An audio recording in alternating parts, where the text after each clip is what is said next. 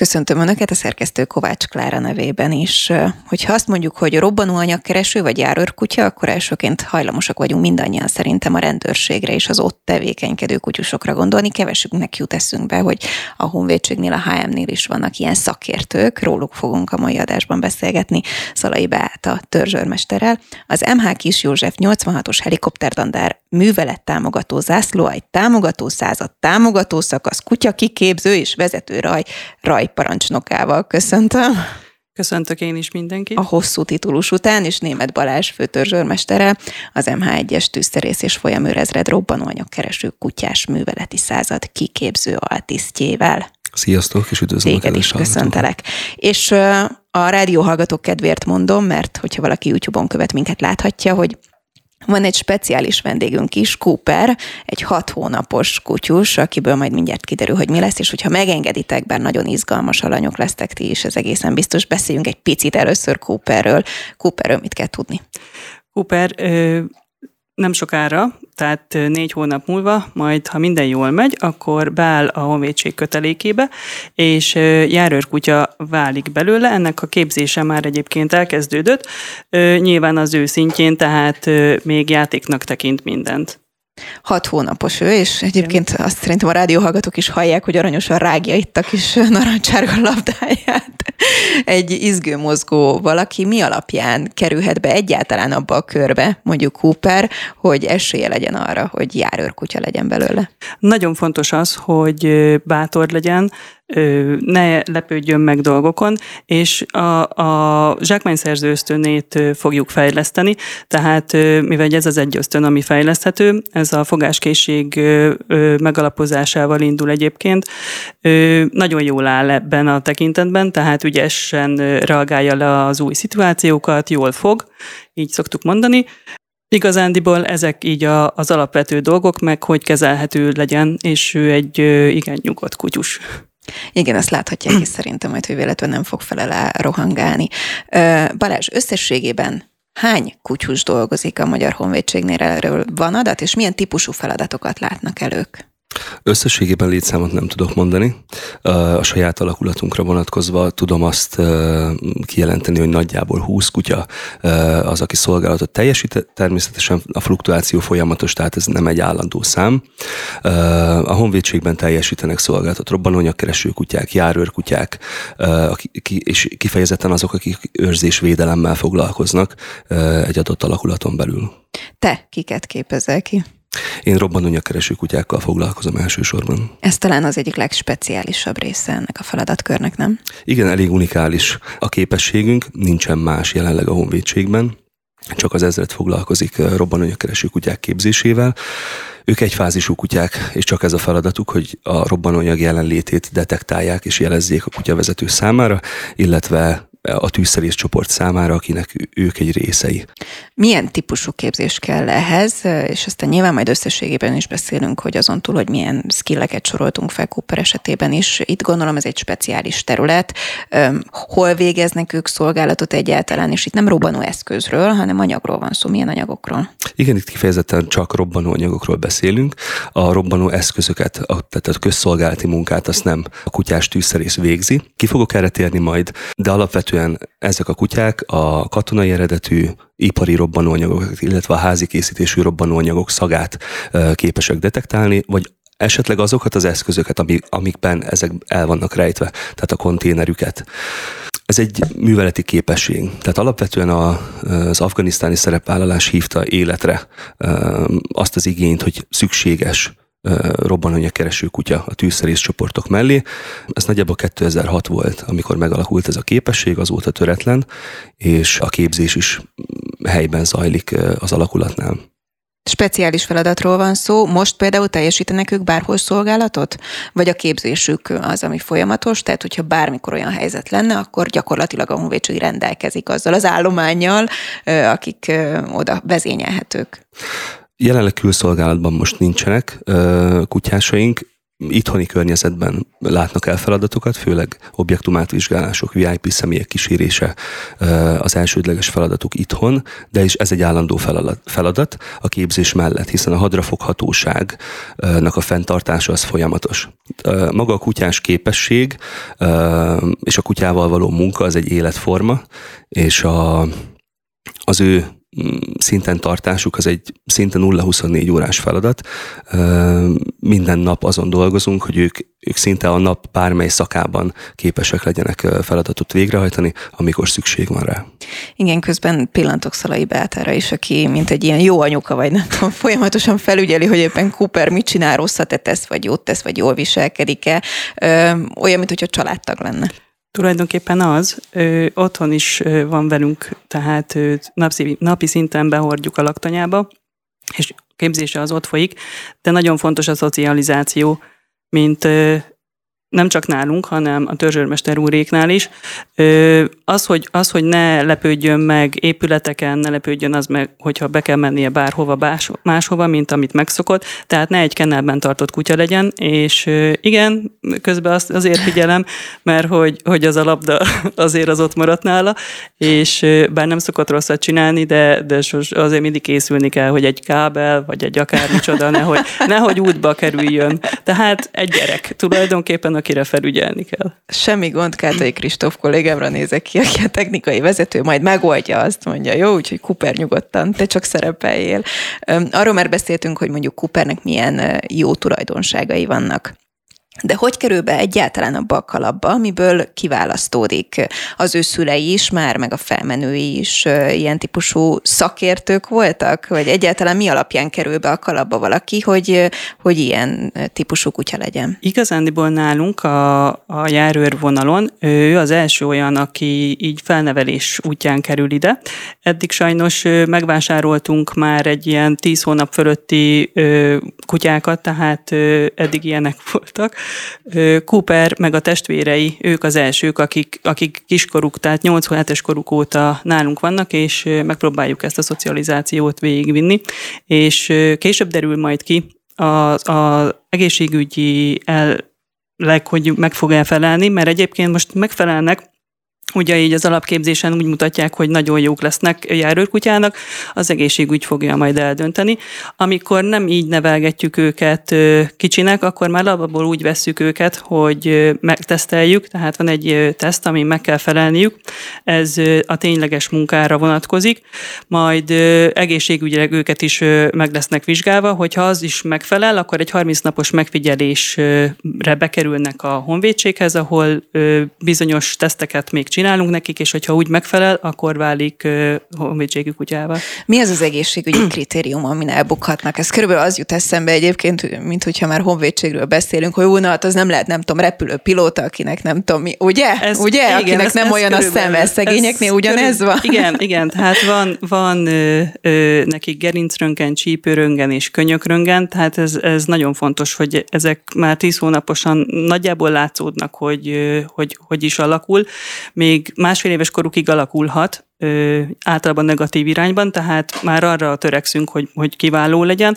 Ezen kívül a vérvétel, ö, ami még nagyon fontos, meg, meg hogy egy, egy képet kapjunk róla a fizikai állóképességéről, meg arról, hogy, hogy, hogy milyen egészségügyi milyen egészségügyi állapotban, Igen, állapotban van.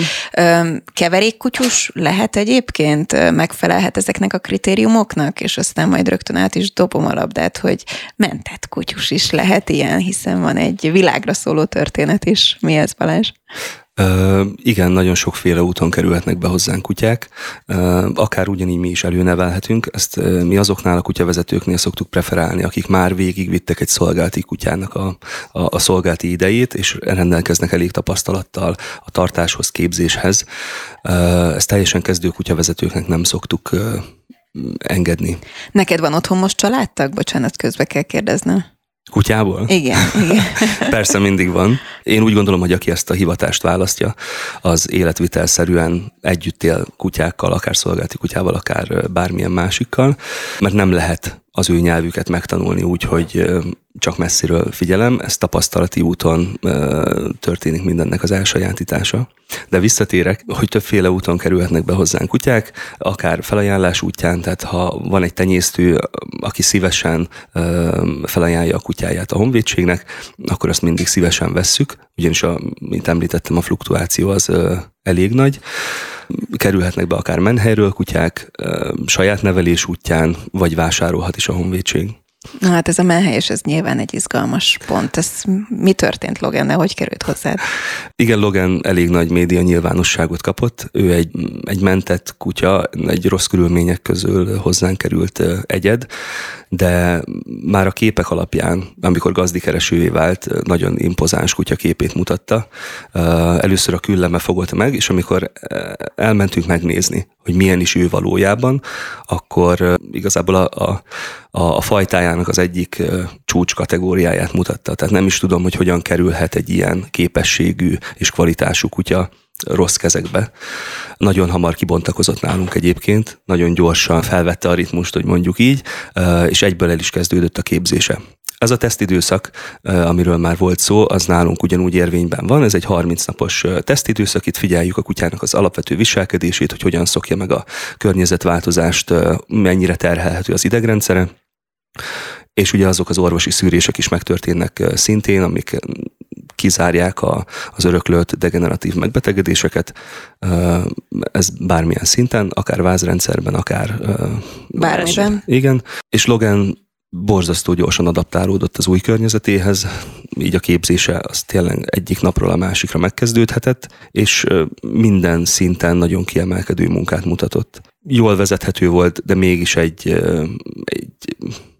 egy igen magabiztos, domináns egyed, aki annyira nem is fogadott el mindenkit, csak aki tényleg kutyaként tudott vele bánni.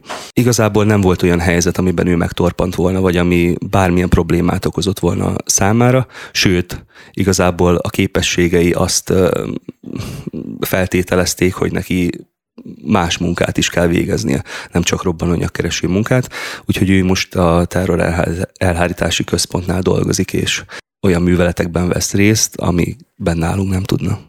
Ha azt mondanám, hogy kivágjuk ezt a részt, akkor bevallanád, hogy szakadt meg a szíved, amikor át Teljes mértékben, igen. igen. Nagyon rövid idő alatt nagyon gyorsan hozzám nőtt, szerintem ez kölcsönös, érzelmi függés volt, de mindig azt tekintjük elsősorban szem előtt, hogy a, a kutyának legyen jó minden téren. Ebben a fajta munkában tudott igazán kiteljesedni. Ez azt jelenti, hogy egyébként te vagy ti figyelitek azt is, hogy mondjuk egy menhelynek a honlapján éppen kibukkan föl, tehát egy ilyen történet, ez egy teljesen véletlen dolog, hogy valaki jelezte, hogy figyelj meg Balázs, nézd rá erre a kutyusra, vagy egyébként ti mondjuk követitek kvázi ezt a merítést is, hogy ott is felbukkanhatnak ilyen tehetségek. Nagyon sok ajánlást is kapunk egyébként, illetve a személyes kapcsolatok is jók ezekkel a menhelyekkel. Tehát, hogy a kifejezetten úgy nevezzük, hogy munkavonalas kutyát találnak ők, vagy mentenek, akkor általában szoktak szólni, hogy van egy kutyánk, aki valószínűleg alkalmas lenne. A múltban több kutyánk is teljesített így szolgálatot a rendszerünkben, úgyhogy ez egyáltalán nem kizáró ok, hogy menhelyről kerül be egy kutya. Nyilván kicsi a valószínűsége, hogy valóban szolgálatra meg fog felelni, hiszen ezek traumatizált egyedek, rengeteg olyan tulajdonságot szednek föl magukra, amik nagyon nehezen orvosolhatóak, vagy egyáltalán nem. Például akár mondjuk agresszívé válik más kutyával szemben, vagy emberrel szemben az előélete miatt. A, őket nem tudjuk alkalmazni, de ez a tesztidőszak alatt elég gyorsan ki szokott derülni. Be, neked is van egyébként olyan kvázi családtag, vagy valaki, mert ugye Cooper azért még fiatal, igazából pici gyermek, de mondjuk így az elmúlt évekből, aki, aki egyértelműen látszódott, hogy a legfrankóbb járőrkutya lesz, és mondjuk megmaradt családtagként is? Nekem Mióta járőrkutyám van, vagy szolgálati, mindig családtagok voltak, úgyhogy szerencsés helyzetben vagyok, mert régen rendőr voltam, és a rendőrségnél is már, már úgy volt a kutyám, hogy haza is vihettem, tehát családtag vált belőle. Mi a jellemzője a jó járőrkutyának? Mert arról már beszéltünk, hogy egy robbanóanyagkereső kutyának milyen speciális képességek kellenek. Itt nálatok van valamilyen külön olyan skill, ami kifejezetten fontos, hogy mondjuk egy járőrkutya hosszú távon szolgálatot elláthasson? Hát ö, itt már megemlítettem, hogy Cooperrel kapcsolatban ö, mik azok a kritériumok, uh-huh. amik ugye fontosak. Így a zsákmányszerzés ugye az ö, meg a bátorság, ezt így kiemeltem. De egyen, ez, egyébként ezen kívül annyira nincs másra szükség, mert ezek fejleszthetők, így, így bármelyik kutyából idézőjelben lehet csinálni, hogyha ha ezek a képességek eléggé meg benne vannak. Ezen kívül fontos ugye a, a gazda-kutya kapcsolata. Tehát ami, amire nagy, rá kell fordítani uh-huh. sok időt, hogy, hogy meglegyen, mert hogyha az nincs meg, akkor sose válik rendes járőrkutyává. Azt tudjuk, hogy járőrkutyából hányan állnak jelenleg szolgálatban, és egyébként mi az ő pontos feladatuk? Nem, sajnos nem tudom, hogy körülbelül mennyi, mert ugye több alakulat uh-huh. van. Szerintem olyan, olyan 30 körül lehet körülbelül. Az ő feladatuk a járőrözés, tehát ugyanúgy, mint mondjuk a rendőröknél ö, mennek akárhova a városba, vagy akár a határszolgálatba, ők, ők ott vannak a társ, mint társ, tehát ő a járőrtársam, és nekem segít a, a dolgaimba, tehát a feladataim ellátásában. Ezen kívül nálunk őrkutyák vannak még, ők a repülőtér őrzésében segítenek. Létezik olyan, hogy egy kutyának szolgálati ideje? mint ahogy mondjuk nyugdíjazzák egy idő után a stresszes munkahelyen élőket. A kutyusok szempontjából van ilyen, hogy maximum mondjuk hány évet dolgozhatnak, vagy annak egyébként mondjuk vannak akár fizikai jelei, vagy nem tudom, pszichés jelei, hogy ő itt elfáradt, és akkor menjen nyugdíjba.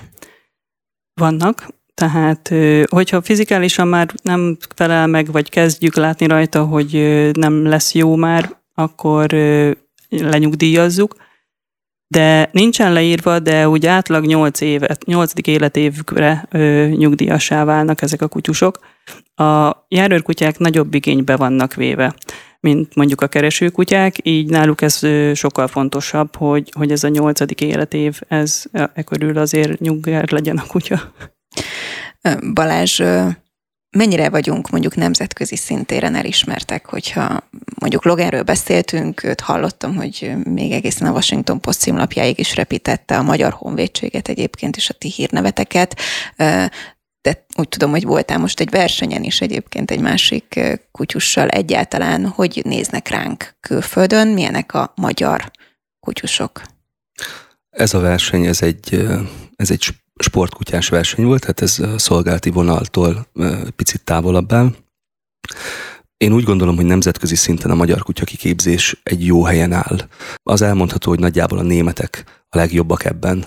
Őket követik a csehek, a szlovákok, és itt ebben a régióban Magyarország nagyon jó szinten áll. Ez valószínű a magyar embereknek a mentalitásából fakad, mert a kutya kiképzéshez elég érzelemgazdag világgal kell rendelkezni. Nagyon jól kell tudni a kutyával nonverbális jelekkel kommunikálni, és ez a magyar emberek egyik sajátja, főleg a kutya kiképzőké, hogy, hogy ebben a szegmensben elég szenzitívek. Ez a világbajnokság egy IGP világbajnokság volt, ami egy háromfázisú munkakutyasport, igazából egy, ez az ünnepe ennek a, ennek a sportnak. Ez egy egyhetes megmérettetés, és a, a kutyáknak mind a három ágazatból egyszer pályára kell lépni. Ez nyomkövetésből, engedelmes munkából és őrzővédő munkából is áll. Ez egy szigorúan meghatározott munkakutyasport szabályokkal keretezve, abból nem nagyon lehet eltérni. És itt a pontozás is, ami ennek a fokmérője, az elég szigorú. Mi összesítettben a 24. helyen végeztünk ezen a világbajnokságon, ami hát két ponttal csúsztunk le a fináléről, ugyanis ez úgy néz ki, hogy a hetes verseny szezon alatt három ágazatot be kell mutatni, ebből 100-100-100 pontot lehet gyűjteni, ez a világkupa. Aki itt a legtöbb pontot összegyűjti, ő a világkupa győztes. De az első 20 a versenyzők közül még egy fináléban újra megmérettetik, és itt csak engedelmes és őrzővédő ágazatot kell bemutatni egy napon. És ennek a plusz 100-100 pontjával kerül ki győztesként a világbajnok. Nagyon apró hibákat vétettünk, és az a két pont az nagyon fájó, sportolóként mindenféleképpen, hogy a fináléról lecsúsztunk, viszont nekünk ez az első világbajnokságunk, és az első versenyidényünk is. A, a kutyám négy éves múlt éppen csak, tehát ő most kezdi igazából ezt a pályafutását. Nagyon szerencsések voltunk, mert a, az évnyitó rendezvényén a magyar bajnokságon sikerült az első helyet megszerezni, amivel talán bízom benne, hogy jövő évben is tudunk a belga juhász kutyák világbajnokságára kvalifikálni, ami egy fantasztikus érzés, mert igazából semmihez sem fogható. Nagyon stresszes, rendkívül fárasztó, nem is gondoltam volna, hogy ennyire az lesz. A magyar csapat tagjának lenni felemelő érzés, főleg magyar katonaként, magyar zászló alatt versenyezni, ez még most is kiráz a hideg tőle. Sikerülhetett volna sokkal jobban is a verseny, de egyáltalán nem ö, vagyok elkeseredett, mert rengeteg tapasztalatot szereztem, amit be tudok építeni a tréningekbe, a következő versenyekbe, és jó volt azt látni, hogy nálam sokkal tapasztaltabb versenyzők is ugyanúgy elfáradtak, mert, mert ez, ez mentálisan, inkább mentálisan nagyon megterhelő, hiába készülünk rá hosszú éveken keresztül, ugyanis mire idáig egy kutya eljut, hogy ő világbajnokságra tud kvalifikálni, vagy ezen részt vesz, az nagyjából négy év munka. Olyan körülbelül tízezer munkaóra kell egy kutyába, hogy, hogy egy ilyen szintű megmérettetésen részt vehessen, és a pályafutásuk általában sokkal rövidebb, mint maga a felkészülés időszaka ugyanis olyan nagyjából itt is ez a 7, 7 és fél 8 éves kor, amikor ők már sportkutyaként is befejezik a karrierjüket, ugyanis szeretnénk, hogy egy minőségi öregkort éljenek meg, és a, a vázrendszeri megbetegedések vagy sérülések, ami a, a, ebben a profi sportban azért előfordulnak, ne gátolják őket a, a későbbi életükben. Jó, akkor felteszem a tyúk vagy a tojás tipikus kérdését, hogy hogy jött az életetekbe, melyik volt előbb az, hogy katonák voltatok, honvédségnél dolgoztatok, és ebbe egy véletlenszerűen kvázi belecsapott ez a kutyavonal, vagy a kutyaszerelem volt először, és onnan lettetek hivatásosak? Szerelem. De melyik? Kutyaszerelem. és akkor onnan hogy jött? Te kiképző voltál? Én 16 évesen megcsináltam először egy kiképzésvezetői, kutyakiképzésvezetői oklevelet igazándiból, és onnan már tudtam, hogy pályaválasztásom során nekem, nekem kutya kell. És ugye sok esély nincsen. NAV, rendőrség és honvédség, akkor én a rendőrséget választottam, és, és ott végig, végig kutyás voltam, és, és amikor váltottam, tehát, hogy én akkor most nem rendőr, hanem katona, akkor is mindenféleképpen kutyás. Tehát ez, ez elejétől, gyerekkorom óta, mióta az eszemet tudom, volt kutyánk, és így, így szerelem, kutya szerelem. Balázs? Mm, részben igen. Az életutam elég kacifántos, de a kutya az mindig részese volt. Szerintem kikészítettem a szüleimet annó gyerekként, hogy hazahordtam minden kóbor kutyát. Ebben hasonlóak voltunk. Menhelyekre jártam segíteni, ott kezdtem el velük picit foglalkozni, szinte teljesen tudatlanul. Nekem előbb jött a honvédség de egy missziós felkészülés során találkoztam a robbananyagkereső kutyásokkal, akkor felcsillant a szikra, hogy jé, ilyen létezik a honvédségen belül, és onnan elég gyorsan vezetett az út ahhoz, hogy én is kutyavezetőjé váljak, és a, ez, ez, ez azóta töretlen. És úgy gondolom, hogy minél inkább még ebbe szeretnék energiát belefektetni a pályafutásom során, és ebben nagyon-nagyon sok tapasztalatot szerezni. Ez egy nagyon komoly elhivatottság, röviden végszor, amit üzentek azoknak, akik mondjuk hasonlóképpen, akár mondjuk kutyás szerelmek, és, és még nem tudják, hogy egyébként merre van az előre, mi a jövő, ez egyfajta akkor toborzásként így végszóra kérlek mondjátok el, hogy mi a szépsége ennek a két szakmának így együtt. Igazából maga a kutyával való munka az egy, ez egy óriási önismereti utazás, és katonaként is rengeteget lehet fejlődni, de kutyás tűzszerészként, hogy hazabeszéljek. Ez egy semmi máshoz nem fogható ö, hivatás, mivel csak azt csinálhatjuk szerencsés esetben, amiért, ö, amiért életre hívták ezt a képességet, és ö, én szeretettel várok minden jelentkezőt, aki kedvet kap ehhez a, a hivatáshoz, egyengetni fogjuk az útját. De azért nézzük meg a, a, egy kicsit azért így mélyebbre, tehát kitartást kívánok azoknak, akik szeretnének kutyások lenni. Ö, a szeretet, tehát az, az nagyon fontos, ugye, mert hogyha nem szereti, akkor sosem válik jó kutyásá. Ez a két misvérv az, ami, ami, ami tényleg nagyon fontos. Szalai Beát a törzsörmester és Német Balázs főtörzsörmester. Nagyon szépen köszönöm a beszélgetést, és Coopernek pedig külön a türelmet, hogy csak kibírta, bár jött, ment, és akkor sok sikert kívánunk neki Köszönjük szépen. Nagyon köszönöm. szépen köszönjük.